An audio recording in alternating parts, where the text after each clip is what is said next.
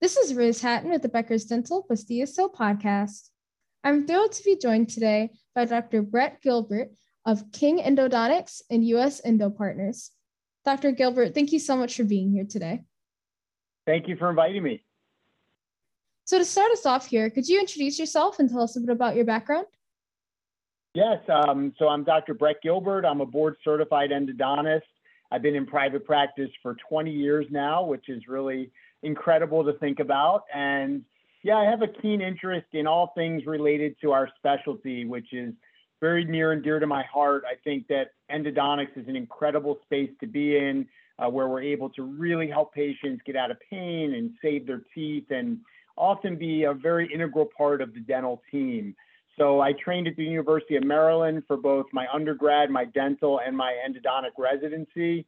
And then I've been in practice here in the Chicago suburbs like I said, for 20 years. And I also teach at the University of Illinois in Chicago at the dental department of the Department of Endodontics.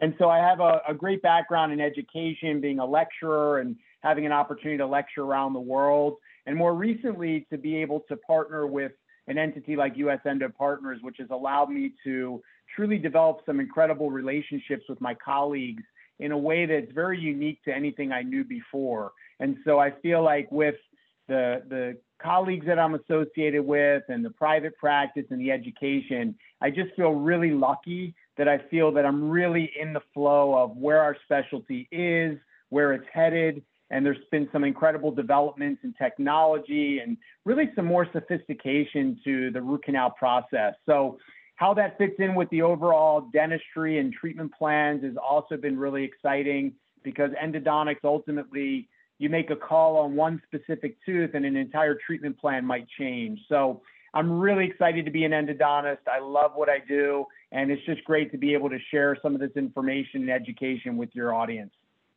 Thank you so much for that introduction. It sounds like you're really passionate about endodontics.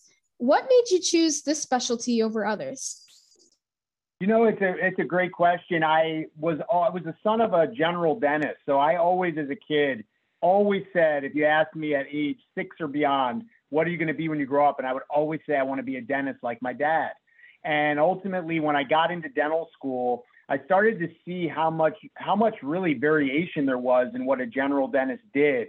And I started to realize that I might have a mind that's more focused on one specific area. And so I told my dad this, and he sent me to all of his specialty friends. I went to ortho and oral surgery, perio, pedo, but I got to tell you, when I went to the endodontist, I just was, it was like I was struck by lightning. I think the technology drew me in. I think the idea of saving the teeth and working in this very intricate blind space somehow just felt very exciting to me. And to be honest with you, from that moment that I was there visiting with the endodontist, I never looked back. I just knew in my heart that this was the area I wanted to practice. And so it's been a, a quite a joy actually to start in that way and then have the opportunity to learn from so many experts and mentors. So I really did a full scale review of them all. And the honest truth is, endo just absolutely struck me like lightning. And I, I think I'm still buzzing from it. Well, that's fantastic to hear. Glad you got to find find your passion and, and work in that field. So, my first question for you is What are the biggest issues you're following in dental today? Well, I think quite honestly, the biggest issue that I am concerned with is the mental emotional health of the dentist. I think that we learn an awful lot in school about the clinical aspects of dentistry, the, the science behind it, you know, the technical skills, but I don't think we learn an awful lot about management of ourself.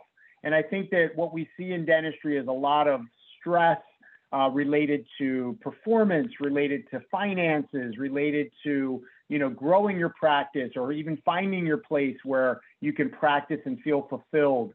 And I think ultimately, as practitioners, without a lot of education on emotional intelligence and stress management, what happens is, is we actually absorb because we're so empathetic, we absorb a lot of the energy and the really the anxieties of those around us.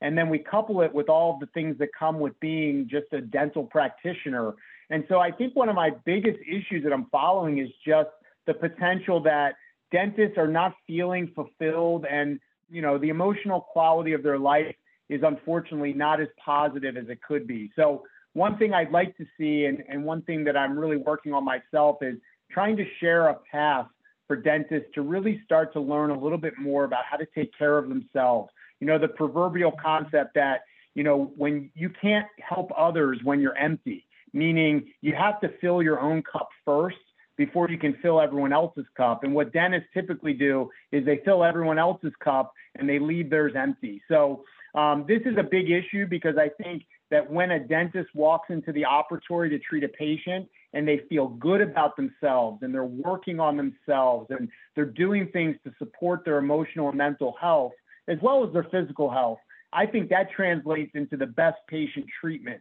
And unfortunately, when it's the opposite, when a doctor walks into the room and they're carrying quite a heavy load of emotions and stress and anxiety, then unfortunately, I don't think that's a win for the patient. So that's something that I take very near and dear to heart. And it's something that I try to utilize my social media channels and my educational opportunities to not just educate on the dental part, but on the human part and about how we as dentists can take better care of ourselves. That's very interesting. Thank you for sharing sort of going off of that, what are you most excited about and what makes you nervous in terms of dentistry? Well, I think something to be super excited about is the technology. I think it's it's pretty amazing over 20 years in my career to see some of the advances and what it means for efficiency, what it means for you know really providing patients with expert care. Uh, the ability to even collaborate is so much easier now with some of the technologies certainly in imaging and in endodontics, there's just a litany of amazing advanced breakthroughs that we've seen. So I'm very, very excited about that. I think what makes me nervous, quite honestly, deals with the next generation. You know, the the generation of students that are coming out of school with just such an almost unimaginable debt load in order to get that degree and then ultimately not finding a lot of opportunities that are you know really lucrative enough to get them out of that deep financial hole. So um, in the same way that i'd love to see more education on self mastery and emotional intelligence and stress management i'd also like to see the same thing with financial management because I know in my own generation, we really had very little education on the business side of dentistry and had even less on financial management and how to, you know, really allow yourself to grow in a way where financially you'll wind up in a healthy spot. So, whereas I'm super excited about the technology and where things are headed in patient treatment, I am concerned about that that younger generation and how they're going to be able to manage this tremendous financial burden that quite honestly many of us in in our you know in the the midst of our careers now really never had to quite deal with. Fascinating. And as we talk about this next generation, what will the most effective healthcare leaders need to be successful in the next two to three years? So I think what will make healthcare leaders most effective and successful is many of the things we've discussed. You know, number one, recognizing that we have stress not just in our offices anymore, right? And and not just in our homes, but society in general. You know, we're all under, in some senses, the threat of violence, you know, that comes into our communities, you know, at a moment's notice.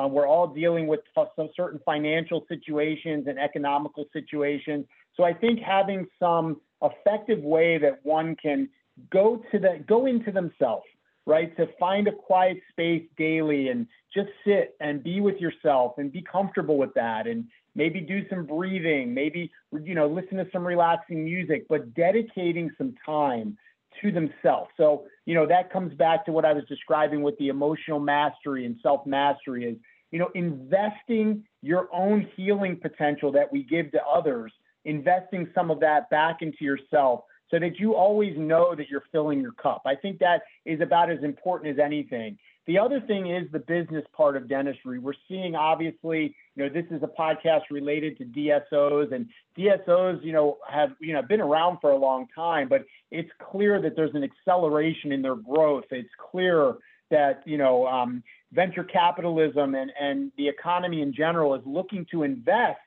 in this profession in dentistry. So I think the the effect, the most effective dental and healthcare leaders will be those that have enough business acumen to understand what they are valued for and at.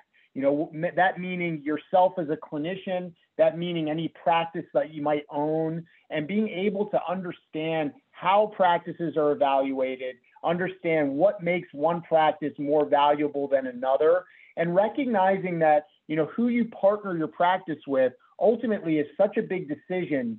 And what my experience has been is you want to look for good human beings. So, number one, being a good human being yourself, taking care of yourself, and with that, being able to recognize other good human beings and then connecting that to a business acumen that allows you to, number one, make a great decision as far as who you want to associate with business, but then also being one that can help to guide not only the commercial side of dentistry, but also this investment side, you know, being able to be uh, a leader that can articulate the needs of the clinicians, which always have the patients in mind first and recognizing that we want to always be patient centric more than business centric. But I think we have to be able to recognize the difference. And I think that that comes with investment in self and investment in business and financial knowledge. And that's something that for many of us as dentists is new and it's not easy. But I think the investment in both will pay massive dividends to the next generation of leaders. Fantastic. Well, Dr. Gilbert, thank you so much for your fascinating insights today. I really look forward to connecting with you again in the future. Thank you so much. My pleasure to be here and sending best wishes to everyone that hears this.